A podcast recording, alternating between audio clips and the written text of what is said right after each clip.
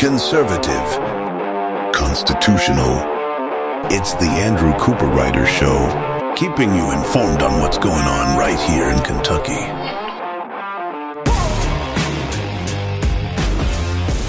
And welcome everybody to another amazing day here on the Andrew Cooperrider Show. Hopefully you're surviving the cold Mageddon, the snow Mageddon that we're going through here in central Kentucky. I know Iowa had their Iowa caucuses, and I don't normally talk about national politics, but I think there's something worth bringing into our conversation about something going on with a so called politician here in Kentucky. You see, it doesn't really matter who you support for president uh, individually uh, to what I'm saying here. What matters most is that you do not support Nikki Haley. Why? Because Nikki Haley is absolutely awful and does not represent the base of Republican voters. That's quite obvious when you look at her performance overall. She is quite clearly the quote unquote anti Trump, anti everything Trump's about. And yet you can see how she's performing. But I bring that up because uh, the other day, I don't only listen to conservative talk shows. I don't only listen to conservative news. No, I actually listen to a myriad of different sources. And I was listening to, it was, it was the first time I had ever almost called into a radio station because it was a supposed centrist group that was saying, why isn't Nikki Haley? This was their question. They wanted people to call in on why isn't Nikki Haley uh, getting more traction because she's Trump without the baggage? That was their assertion. They believed that Nikki Haley was Trump without the baggage because clearly these people are completely out of touch with who Republicans and conservatives really are and paying attention to it. Because the most important thing to understand, the reason why people maybe you support, well, Vivek has dropped out or Ron DeSantis or uh, uh, Trump, one thing they all have in common, at least in their rhetoric, is that they realize the feeling of the nation. That is something Nikki Haley just doesn't get. She's uh, mid, tries to middle the road every single social issue there is while adopting a typical war hawk neocon standpoint when it comes with never ending wars. We have an immigration problem, we have a spending problem here in Kentucky, and it not just Kentucky in the country. And it would seem that when you hear Nikki Haley talk about it, she has no idea that that's going on and certainly doesn't have the wherewithal to address it. But that's what we look for now. That's what we as Republicans, we as conservatives, who are making up the Republican base. That's what we want to see. We want to see people who understand exactly where we are right now in this country. And I bring that up because there's a politician here in Kentucky who quite literally is unable to understand this himself. Uh, and I'm, of course, talking about Michael Adams. Now, we know Michael Adams is going to be trying to make a run for governor here soon. Uh, he's certainly making a lot of posturing on it. But recently, Senator Schickel filed Senate Bill 61. I've talked about it before on the show. You may remember it. And what it's doing is seeking to eliminate the three days of no excuse early in person absentee voting, a mouthful made up because early voting is unconstitutional. Now, perhaps you're somebody who supports early voting. And if that's the case, then great, good for you. That's not what this is as much about. But it is important to note that that is based upon the Constitution, unconstitutional. Like I said, I did a show about this. I dug into it before. We don't really need to keep going down the road. So, Michael Adams, though, and this is my point as far as being completely out of touch with the Republican base and why that spells defeat for people in the primary, and you hope to see Michael Adams go down in a huge defeat when he tries to make that run for governor here in four years. Because let me show you what he tweeted out. He tweeted out on Martin Luther King Day, a picture of, of course, Martin Luther King, saying the last thing we should do as we celebrate Dr. Martin Luther King Jr.'s day is to retreat on the voting rights he fought so hard for. That's why I'm working against Senate Bill 61, which would cut access to the polls by 75%. I have no idea. Cut access. I guess. okay, so this is his math here. Okay, so I, I just really realized as I was reading through that cut access to the polls by 75%. It objectively wouldn't. Okay, so what he's talking about is is there's he is equating the no excuse absentee early in person voting to be the same as election day, which is the entire problem. So he's saying you have four days to vote in person and show up and vote. So by cutting those three days away, you're reducing it by 75%, though completely ignoring the fact that one, if you're looking at access to the polls, technically that is no excuse absentee voting. That isn't on election day. So, truthfully, you would have to lump in those three days with all the other absentee voting access, and it doesn't nearly make up 75%. But also, when you just talk about pure percentages that people vote, you saw, I believe, right around about 20% of people that voted. Uh, uh, that voted in person voted early for the 2023 elections. So that's not 75%. 75% of voters aren't voting on the three early days. So that makes no sense. But here's the other point. When he's roping this in with MLK Day and using that talking point, he's using the language of the left. And this is something we have got to stop doing as Republicans, as conservatives. This is something we've got to demand. You see it at the national level all the time. You see Nancy Mace uh, she went on this tirade where it's, oh, you go, girl, whatever, where she started talking about white privilege and as a woman, like cut out the identity politics. Stop talking about it and stop running with their uh, talking points. You know, Nikki Haley, when she, the minute Nikki Haley roll, ruled out her campaign, she rolled it out. I knew I would never support her. Why? Because her entire campaign video, throughout several times, she mentions the fact that she's a woman. And personally, that kind of identity politics malarkey is the opposite of what I want from conservatives that I'm going to vote for. That's not what I want to see. That's not what you should want to see either. But here we see Michael Adams playing the exact same thing. Because as doing this as MLK Day and referencing Martin Luther King, he is implying what he is saying is that Senate Bill 61 he's working against it because uh, uh, that is the same as the voting rights that Dr. Martin Luther King pushed forward. Voting rights specifically for minorities. Michael Adams has said in this tweet is that he believes Senate Bill 61 is racist, making some weird connection that somehow being against early in person voting means you're racist. Like I said, that could be something you're for. That's fine. That's your opinion. I don't really have, honestly, I don't have a strong necessarily opinion on early voting and, and what have you. As a candidate, I have some opinions, right? Don't like it because it extends that election time and it goes into spending access and, and, and uh, things like that strategy. But besides that, besides that, okay, even if you don't have a strong opinion, to equate that, uh, you know, Senator Schickel by putting forward Senate Bill 61 here in Kentucky is somehow is somehow acting in a racist manner is absolutely and completely ridiculous. And it's using that same identity politics talking points that we see on the far left. Listen, Michael Adams, you have an R next to your name. They will never support you just like they will never support Nikki Haley. It doesn't matter how quote unquote moderate or how much she plays into their games. It doesn't matter. They will never support you. Get it through your thick skull. It's not going to happen. It's not going to happen. I know you look at these last election results and you say, look at me, I did so much better. You got 3% more than a guy who ran on the entire platform of Stop Biden, Save Kentucky. Jonathan Shell. You got three percentage points more. That's it. Three percentage points more. And that's who you're selling out to. But maybe this is how you always felt or believed. And I know a big part of it is, is that Michael Adams is very proud of himself for those accomplishments. We know uh, on the campaign trail during the primary, I heard him talk about him all the time. He was very excited about the fact that they added in this early voting and he should be rewarded by it. And by Republicans saying this is a bad thing, and now makes him look bad, something he doesn't want as he's trying to make that run for governor.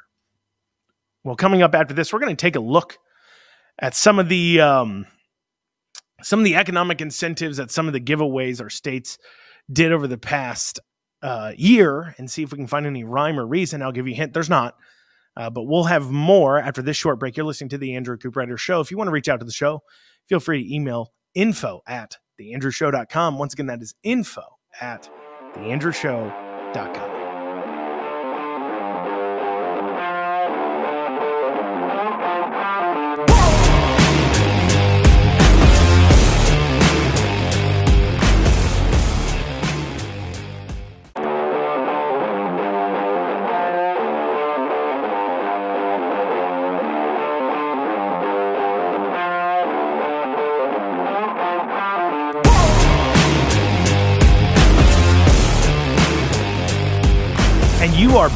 with the Andrew Cooperrider Show, your source for Kentucky politics.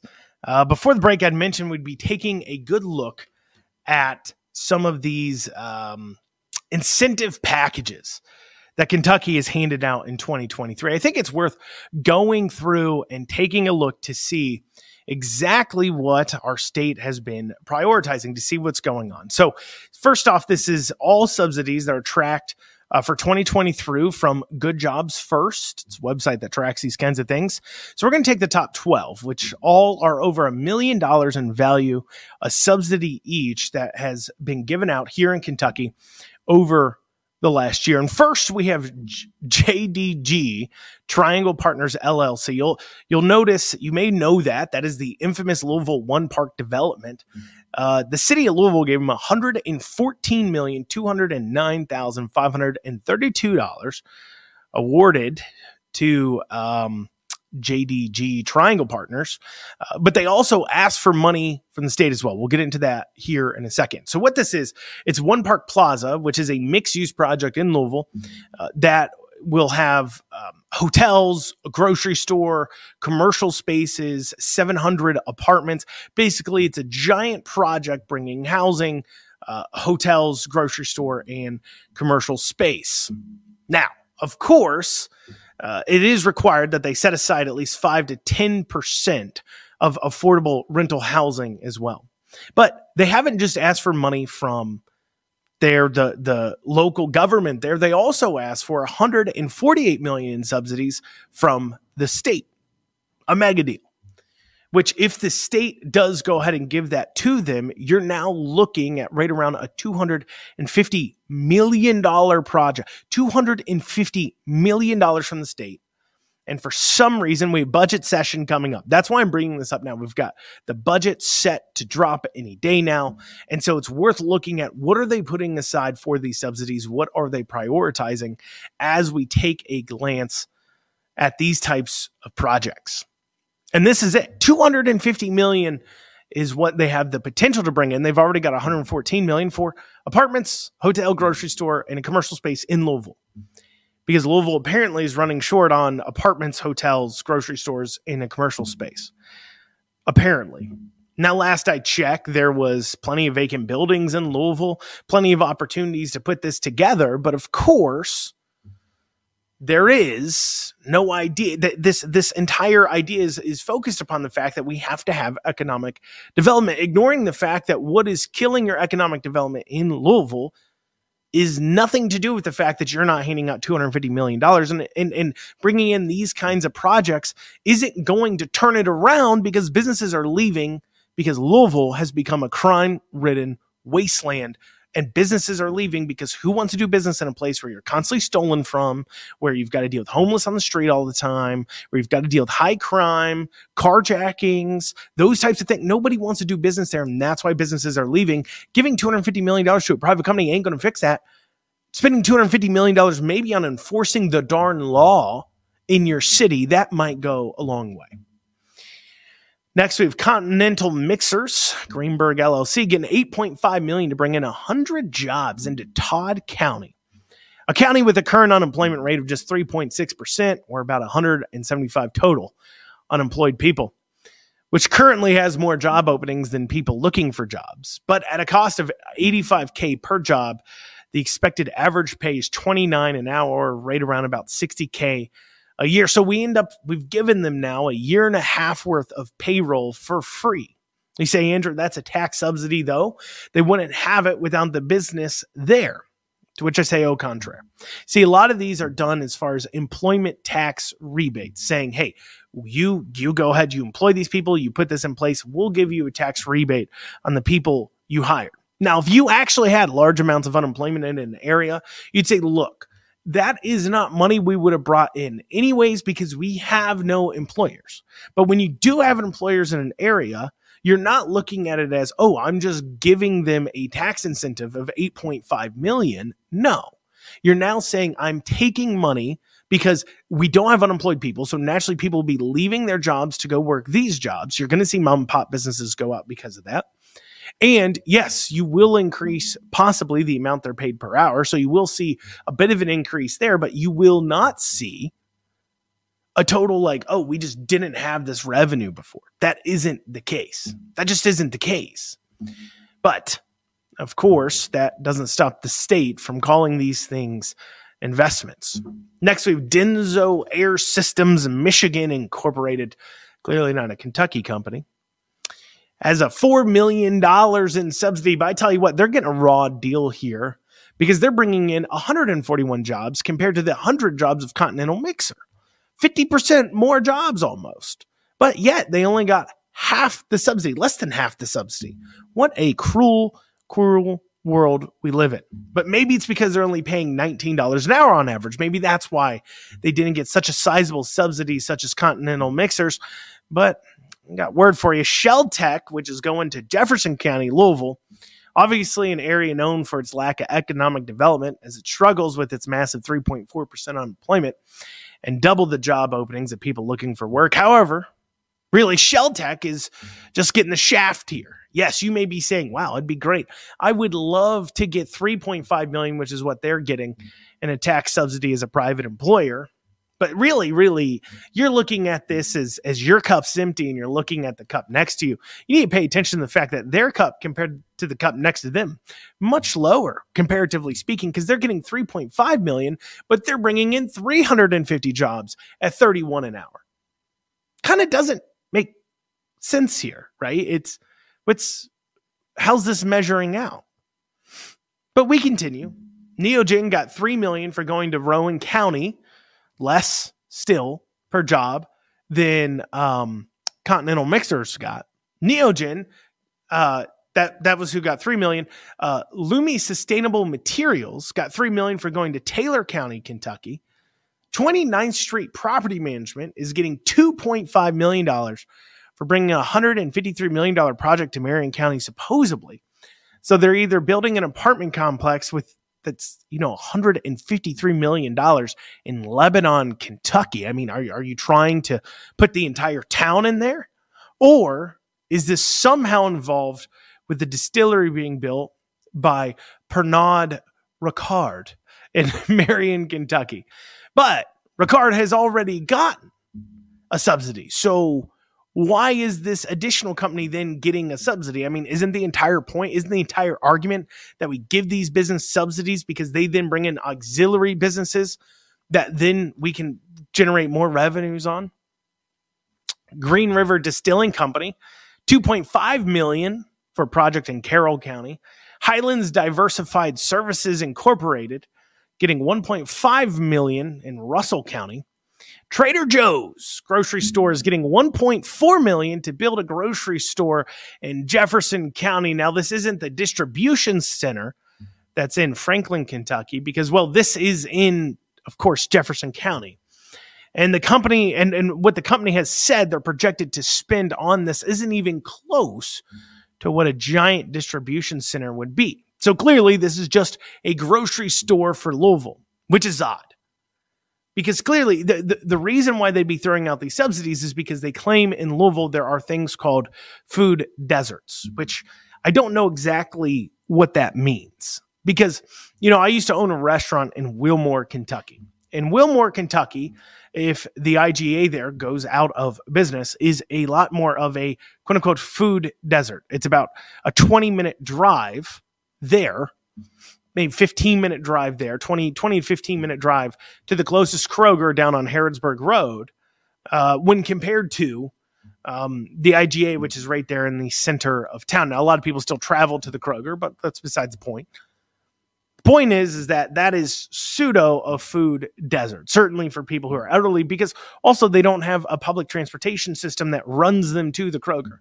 But in Louisville, there is a public transportation system that runs you to the Kroger.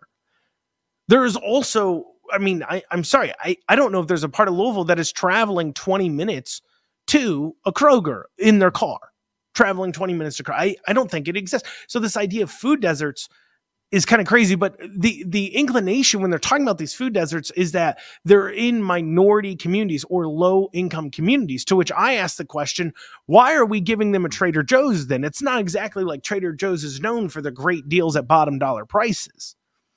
Trader Joe's is a pretty fancy grocery store. Not exactly the best way to save money.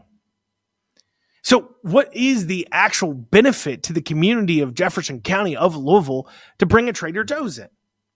If you say, well, there's a food desert, well, the same people who can't afford a car to drive the 15, 20 minutes to the Kroger and are complaining about it aren't going to be able to afford the Trader Joe's. And if it is because you just want a Trader Joe's in an area because you're you're gentrifying it, what have you, they don't need tax incentive for that. They're a high-end grocery store. But regardless, they're still getting $1.4 million in Louisville. And you know, you got to wonder too, as they talk about grocery stores leaving in Louisville, they're getting Publix, things like that. But as grocery stores are leaving Louisville, we, we've seen some Walgreens, others pack up and leave. It's once again what I hit upon earlier the reason why you have to spend potentially 250 million of taxpayer funds on a development project. It's because it is a wasteland of crime, wasteland of crime. But we're not done. We've got a few other ones to cover. Uh, we'll be going over that after this short break. You're listening to the Andrew Cooper Show, your source for Kentucky politics. You want to reach out to the show, feel free to email info at theandrewshow.com. Once again, that is info at theandrewshow.com. We'll see you after this short break.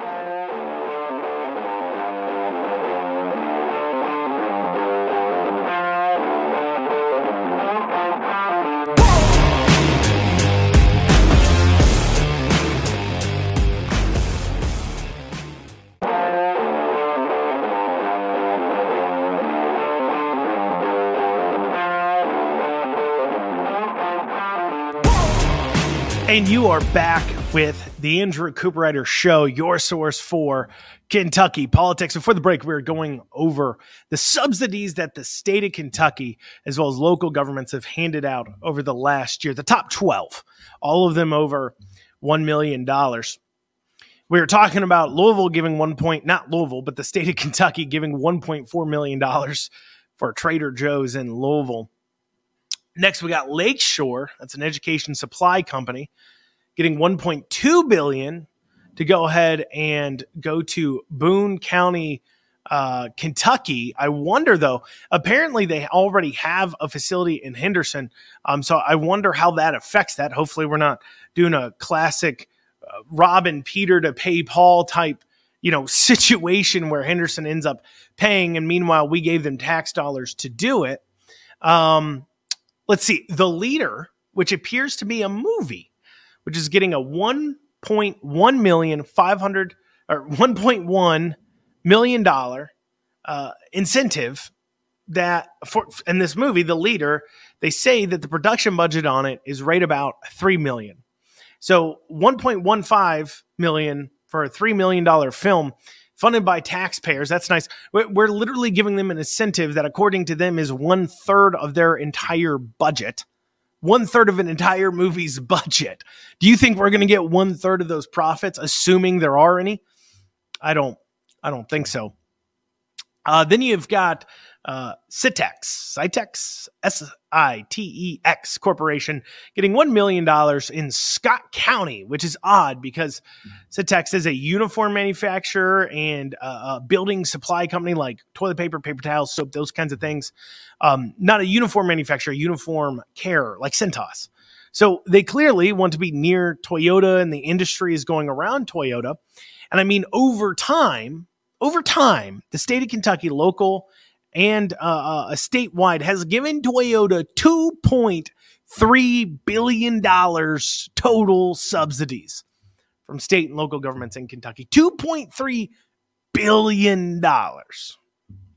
And so you they say, look, we give those subsidies to Toyota in order to keep them here, but also the ancillary jobs they create, the suppliers, the the people who are giving them things. We want to make sure we're getting those as well, and we don't gotta give them subsidies, but here we are giving Sitex, if that's how you say their name, S I T E X, a million dollars to go to Scott County near Toyota, where they probably would have already gone without the million dollars because all the industry's there.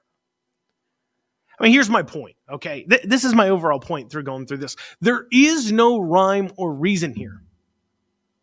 Most of these places are not experiencing massive unemployment issues. I mean, other than perhaps there's ones in Western Kentucky near the Tennessee border. So possibly you can make an argument that you can pull workers from Tennessee to drive across the border into Kentucky, and now you're generating revenue from not even citizens of your state, so it's helping your bottom line. That that could be an argument.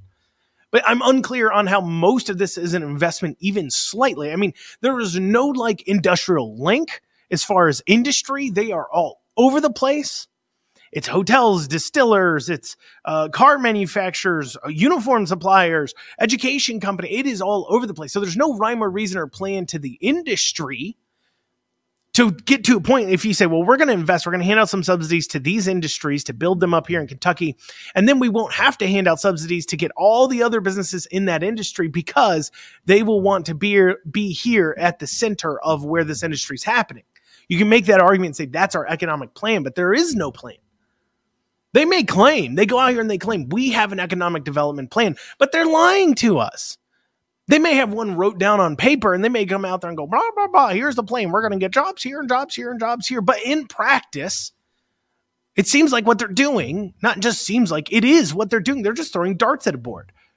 They'll take whatever comes along that they can broker a deal with. It doesn't matter. It seems to not matter where it is, what they're doing, how many jobs they're doing, how many anything else. It's simply they look at the bottom line, they look at the businesses asking, and they see if they can do it, and they don't care. There is no formula. Put in place a formula. At least, at least then we have something where you say, here's our formula. We'll offer this much subsidy to this much payroll being generated or this much in revenue being generated or whatever it may be, or maybe it's a combination, whichever one is weighted differently. But there a formula of this, and then if we go outside that formula, here's the reasons why, and then make it very public. Because at least if you're going to call an investment, and I hate calling it an investment because tax dollars are not yours to invest. But at least if you're going to sit there and say that these are an investment, quote unquote, then show us how this will pay off. But they never show us the work because they don't want us to know, most likely. That's why. They don't want us to know quite clearly. And that's my point. That's why I want to bring up the 12 highest ones. They have no plan. They're just spending your money willy nilly, and it's never been more obvious. All right, got House Bill 243. Interesting bills being put forward by Amy Neighbors and co sponsored by Stephanie Dietz, I do believe. And what this would do would allow child support when the child is a fetus in the womb.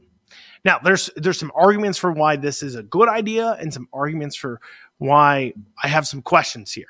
Okay, so let's uh, rewind a little bit here. Why? Let me let me tell you why this is a good idea. One, it acknowledges that you have life in the womb, not just after birth, and it acknowledges that that is a separate entity and a separate person that has rights because the reasons why we charge quote unquote child support when a person is is alive is born and under 18 is because we're saying look you have a right to be taken care of by your parents.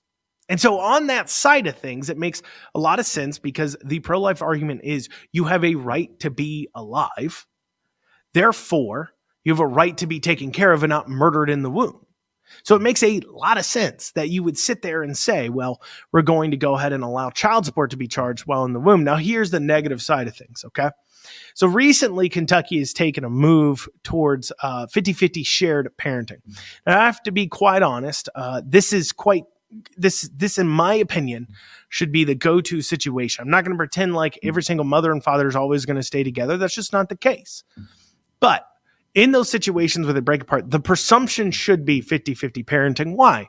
Because we have seen what happens to kids that don't have a mother and a father who are active in their lives. Fatherless homes, especially in low income households, have done more to continue that trend than any other factor has. A greater uh, uh, um, indicator of a person's success as an adult is whether or not they had two parents growing up. And so, if we're establishing early on while the child's in the womb, hey, you're nothing more than a paycheck, you could see that being pushed off. Because in a 50 50 shared parenting system, well, what you would want to see then would be well, there wouldn't be child support.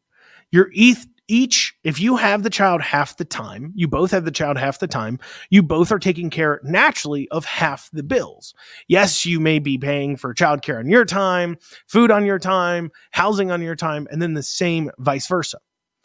I mean, if we're honest with ourselves, there's no good reason why you need to have a child support in a 50 50 situation unless I, I, mean, there's just not a good reason why, unless you're saying that somehow one parent has to pay for the other parent's personal choices.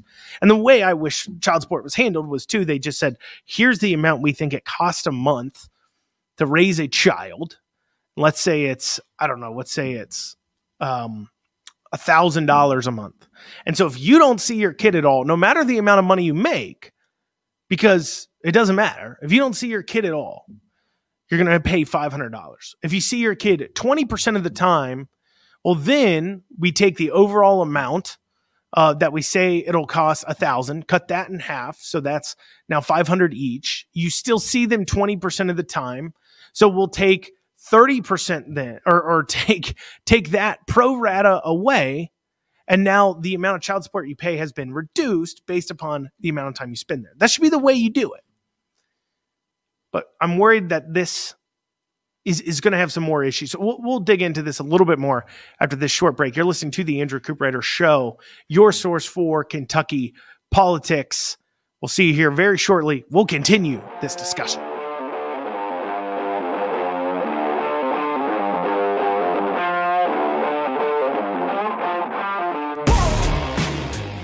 Conservative, constitutional it's the Andrew Cooperrider Show, keeping you informed on what's going on right here in Kentucky.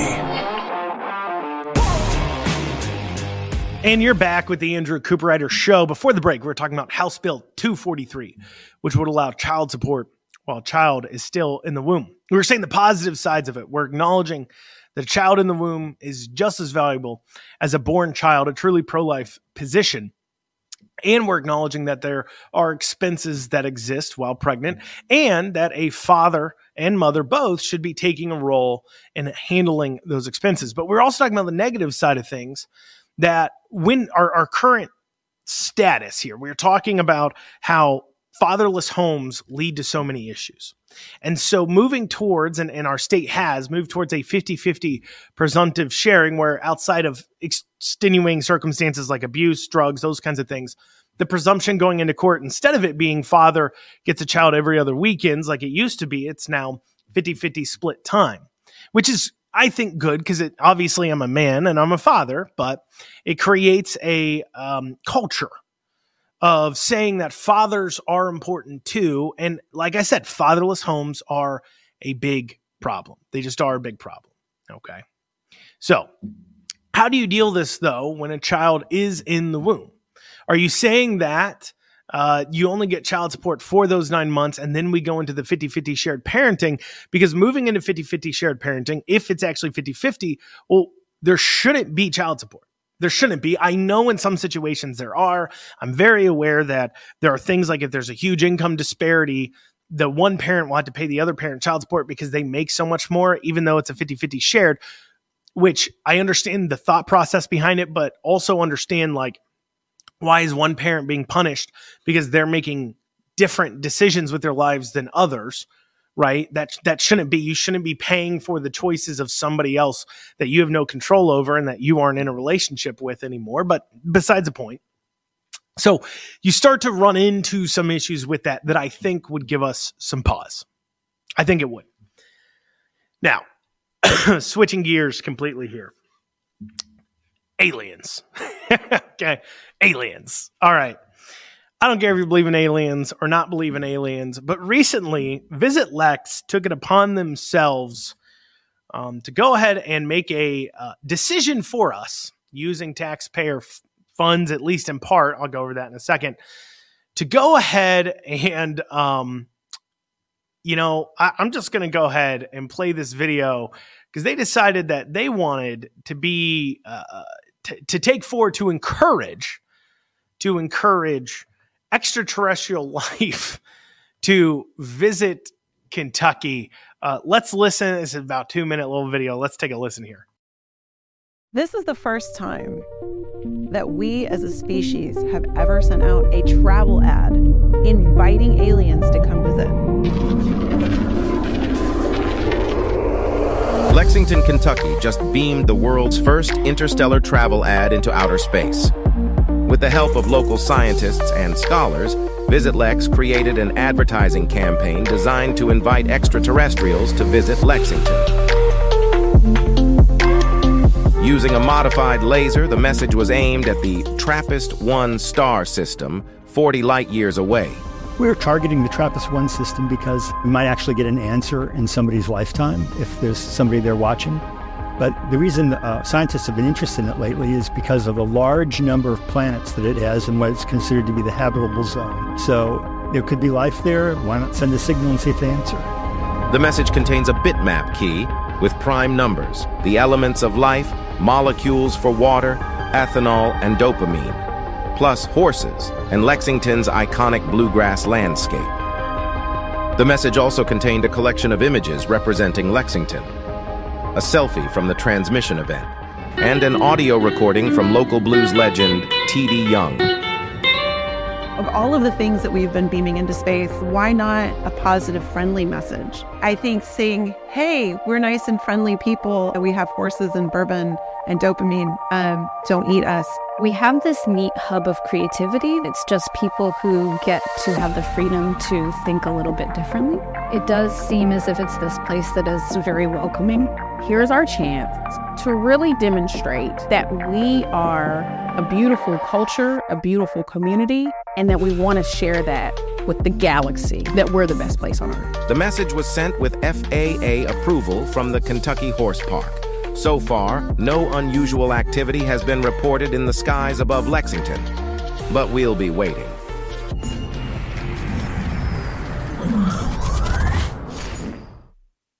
So there you have it. The uh, Visit Lex has taken upon themselves, without asking, I wasn't asked, I don't remember if you were asked, to spend our tax dollars to invite aliens specifically to come to Kentucky, and they're playing it real fast and loose here. You know, actually, the the guy you heard in the middle, Dr. Robert Loader, he's actually a friend of mine, um, and I know him pretty well. But I'm just going to tell you, Dr. Loader, you're playing it real, real fast and loose here. Okay, we're making a lot of assumptions now. If you just want to send them a message saying, "Look, we're friendly. Don't don't kill us. Don't invade." Okay, so let's say you believe in aliens. Okay, let's say you do believe in aliens. All right you're playing it fast and loose. I mean, it's it's you want to send a message that says "Don't kill us." That's one thing. You're sending a message that says we have horses and bourbon. How do you know they aren't a hay-based life form? And they're deathly afraid of horses and decide they need to destroy our planet.